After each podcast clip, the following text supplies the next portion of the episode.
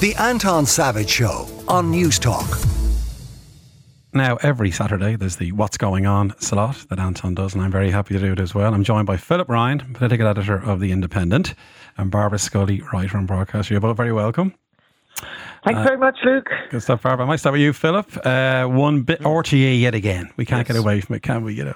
So there's a story about RTE and state aid and various aspects there.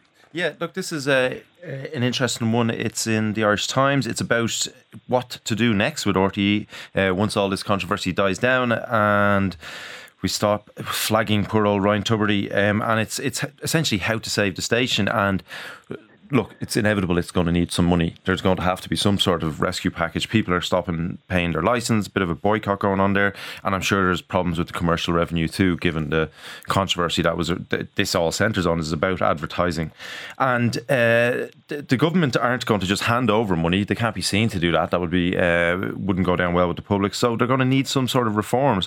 What those reforms are or what those targets can be is unclear. But like, there's not a lot of time to do this. So RT has essentially up until September or October to, to come up with some sort of plan that will be um, amenable to the government ministers before they start dishing out the cash in the budget. And and that's what the big question is going to be for Kevin Bakhurst over the next few weeks and months. Yeah, it's a huge challenge, isn't it? Huge challenge. I, I, I can't even understand. They're talking about. Uh, in this piece, anyway, looking for more cost savings. And like, look, I've been working in the media, I don't know, fifteen years or more, and it's just it's constantly about cutting costs. It, Yeah. It's depressing. It's it's just always about that. It never seems to be any other solution to for a- any form of media, whether it's public funded or if it's privately, like, like this radio station or the newspaper I work for. It's just been non-stop. It's Yeah. all about reducing costs. But gets me is okay. There was a significant amount of money involved in this whole uh, controversy, Yeah. wasn't there? But nobody's. A lot of people aren't paying their license fee now, are they? This is the There's going problem, to have to be a huge amount of money will have to come from the exchequer, right, into RT to keep it going because of this controversy. Yeah, and it the, the boycott thing is worrying. It is your legal duty to pay a license fee. You're obliged to do it. Um, look, you can understand why people are uh, protesting because they've seen that the money that they have been handing over, that the, the, the, agency that is getting it wasn't being truthful and honest about it. So, look, that that's understandable, and I think the politicians will take that into consideration as well. You've seen even in the courts that the judges have been throwing out cases when it, when it's people who haven't paid their license fee and mentioning the current ongoing scandal. Look, it, it's a hard one to see where they find a solution, but look, t- t- things things will be found, Yeah. and we'll move Will on. it, will it split Philip, into two organ? That's one thing, isn't it? Like the more commercial aspect Yeah. and, the, and, the, and then the public broadcasting bit. Is that likely, do you think? Well, it's a difficult one there because a lot of those shows that and the, the various things that people would say are, oh, that doesn't seem like public service broadcasting, like an episode of Friends or something, you know. But uh, you can be sure that it gets a lot of advertising to put on those shows because they're they're watched more than say Right. something that is a bit more newsworthy or uh, wordy. Of course, yeah. Now, I have to ask you this. Do you think Ryan Tubridy will be back? I don't know. I really don't know. I'd, I'd like to see him back. I think a lot of people would. It, it, it, it it's people are divided on it. I've seen various polls about um, that. Uh, some of the staff out there they wouldn't be overly happy with him as well. Um, especially those staff who worked under him. I can imagine Yeah. who uh, had took pay cuts and thought he was taking similar amounts um, based on his wages. Uh, that, like they're not going to be overly happy with that at all. So look, it's a and that's another big Yeah. decision for Kevin Bakhurst. What gets me is who would have thought this would have happened? It's incredible. it It's, blew yeah. up, didn't it? It- Almost out of nowhere. And that, I've never seen a story develop No. so quickly. It- is it that because it's the uh, silly season partly and, and it's a good story to. It's a, it is a good story. People Yeah. are interested. I'll Very. You that. it's very relevant Yeah, to most of us. it, it, it, that's it. A, you've got a, a celebrity there. You've got a, the, the national broadcaster in the middle of it. You have the politicians rubbing their hands together, going like, "It's not us for once. Yeah. Let, us have fun ourselves." So, and and that's been driven through. You have two committees looking at it for some reason in the Oireachtas, and uh, various reviews. It's a story that's not going away anytime soon as well. Like there's be a lot of more strands and discussion about this. I'd say. Very good. Now, Barbara, I must turn to you. We're going to talk about Cillian Murphy. Who seems to be all over the media this morning, isn't he, as well? And there's all kinds of things. Irish film Well, yeah, changed the way I approach working, you know. What do you make of Yeah, Cillian at the moment? He's yeah, I mean, Cillian is all over the place now. He's not quite as much all over the place as bloody Barbie is. No. I've got a headache from all the pink wash and the pink. Everybody dressing in pink and pink everywhere. Um, and just before we talk about Cillian Murphy, I do want to state for the record um, the only thing that makes because I, I I don't really get the whole Barbie thing, but the only thing that makes me happy is the fact that Barbie's actually older than me, and it does prove that at one stage my name was actually quite trendy, like back in the late Yeah. fifties and the early sixties. Can, I call you Barbie, Bevis, for this slot specifically? Not like call me you Barbie. Absolutely, you cannot. The last person to call me Barbie is dead. So no, you cannot call me Barbie by any by any means. You can call me Barb, but that's Yeah. about it. Right. But yeah, no, Cillian Murphy. Yeah, I mean, I love Cillian Murphy, and I'm not a big kind of movie goer or, or movie buff or anything like that. But there's something kind of he's he's one of these actors that, unlike a lot of actors, he always looks quite surprised that he is in the limelight and quite surprised that he is kind of being hero worshipped and lauded. You know, um, he always seems to be slightly aloof from all of the kind of the hoopla that goes on around a movie like Oppenheimer. Right. Um, but he was he was talking in an interview. Um, recently about how the film that kind of changed the way he he approached uh, movie making was the wind that uh, the wind that shakes the barley, which was the film made by Ken Loach about the War of Independence. Quite a gritty, um, it was a good movie, Yeah. um, and he was in that, and I suppose it was his first big part. But he said because Ken Loach shot it chronologically, and I've always thought actors, you know, it must be really difficult because I know most movies are made by shooting scenes, you know, according to location rather than according to a timeline. Um, and he said that changed the way he, he kind of felt about about movies Right. uh, because he also said that he's very bad at auditioning, that he's always been mortified about auditioning, you know, and always felt embarrassed um, about it all. And that's the way he kind of comes across. But I haven't seen Oppenheimer, and unlike the, bar- the aforementioned Barbie movie, it is one that I probably will try and go to see. It's three hours long, though. I know, yeah. Well, I, I can't wait to see it as a scientist, know, I can't because you know, and I, I know Oppenheimer. His story is very well Yeah, yeah. worn. If you're a scientist, you see, we know all the history of it. But to see Cillian Murphy playing him in a movie is so Just the two exciting. things. I don't like three-hour movies, and I don't know if I'm a big Cillian Murphy fan. Really? Oh, Oh, there's controversy now. controversial. Yeah, I don't know. I never watched that Peaky Blinders thing. yeah, Yeah, Wind to Shake the Barley was good, I suppose. yeah. Well, we know with Oppenheimer, that's going to end with a big bang, isn't it? Yeah. Especially when the bomb goes off. So that's that's the Yeah, building like up the to story is very interesting though, and the, the moral questions he must have had at the time, That. and Yeah, things like that as well. I well. know. Yeah, and it's a great, it's a great But an hour and science, science story. probably have done it.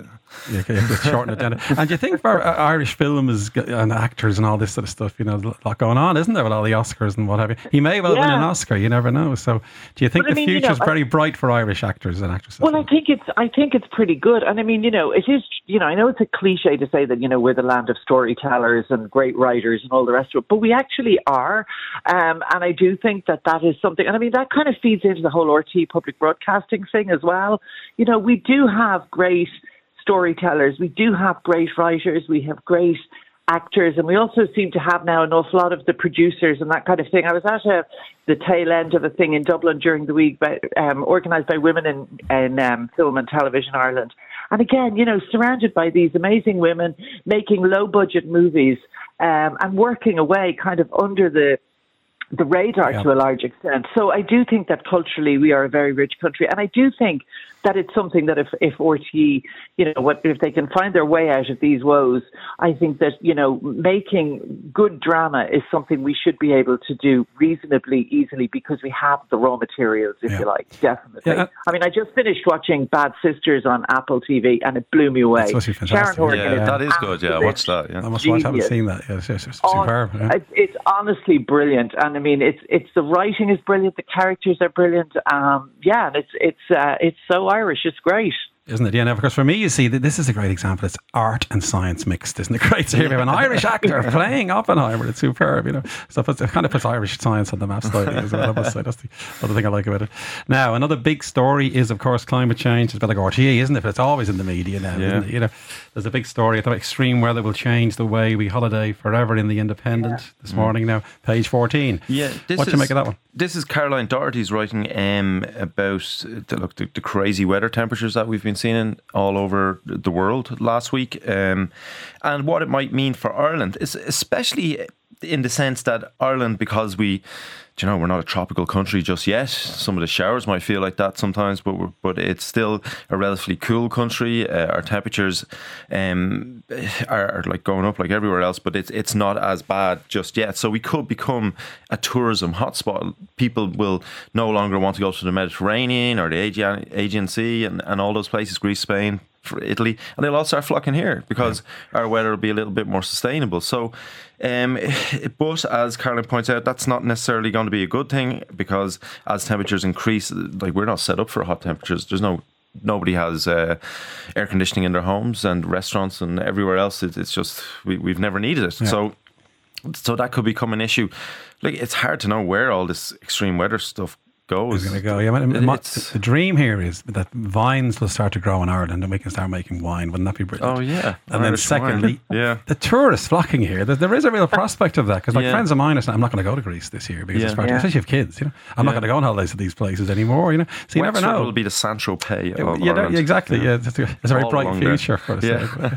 but but it's I mean the climate story keeps coming, doesn't it? But all the time, and and um, and at the moment, as you know, it's the hottest temperatures ever are being Yeah. recorded in places. So it It- really is a sign. it is uh, worrying. Did, you'd wonder if it can be reversed as well. Like that's, the, that's the big question. Yeah, like, like everything, all the, the various things that people have been doing over the years, whether it's anything from carbon taxes to, to bag levies, uh, you'd wonder what does it Yeah. really make an impact, especially when it's our, such a small country that we can't really globally Yeah. make an impact a- at all. I know now we have some uh, people texting in, Philip saying, My advice, Philip, watch Peaky Blinders, then come back with a critique on Cillian's career. That's Lorna said that. You know, Sorry, Lorna. A lot, lot of fans out there for Cillian, isn't there? Yeah.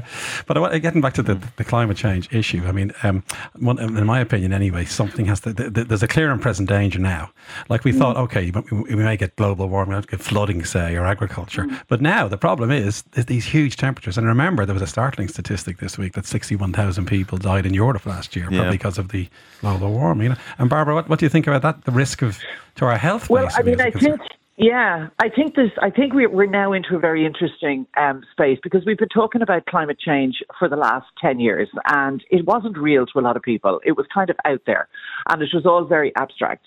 This is the first year, I think, that suddenly Irish people, because I mean, to us, global warming sounds grand. We could do with a bit of that here. You know, we're always freezing like we are at the minute in the summer. But I think that now it's starting to impact people in a real way. I've spoken to people. My brother was on holidays last week in the south of Spain, where he goes every year, and he did say he was glad to be home um, because he said it was just too uncomfortable. And that it, it's the first time I think that people are going to be severely impacted by the effect of the climate changing. Um, and I'm hoping that we might be coming somewhere closer to a kind of a critical mass point where we will all start to change our behavior in a way that hopefully will make some kind of a difference. Because I think, as you mentioned, people going on holidays with children to those kind of that it's just whatever about as adults as with kids you cannot bring kids to those kinds No, of it's impossible, isn't it? Yeah. Um, it's just appalling. And I mean, again, I used to work in the travel business back in in in, in its heyday, I suppose, back in the eighties. Um, and you know, if if you got rain in a resort, there was nothing to do. So if you're and having these kind of high temperatures that mean you can't go out the door is as bad as having it lashing rain. You can't go out. You have Yeah. to stay in, and there's nothing to do. Now, again, um, the piece in in the uh, Independent also says that you know this might mean that more more tourists will actually come here. Uh, but again, climate change apparently is going to make us, and, and maybe we're seeing it, it as well at the moment, into a, a warmer but wetter. So we're going to have like flooding and a lot more rain and that kind of stuff. But also, we're not set up in the way to, to cater for people who traditionally would have gone, say, with their family to campsites in France, where there's fabulous facilities, loads of activities laid on. We don't tend to have that here. No. So um, we are at an interesting point, but I do think that that um, perhaps this will be something that will cause people to change our behaviour. And Yeah. Of course, the biggest change we can all make is to cut down a lot on eating meat.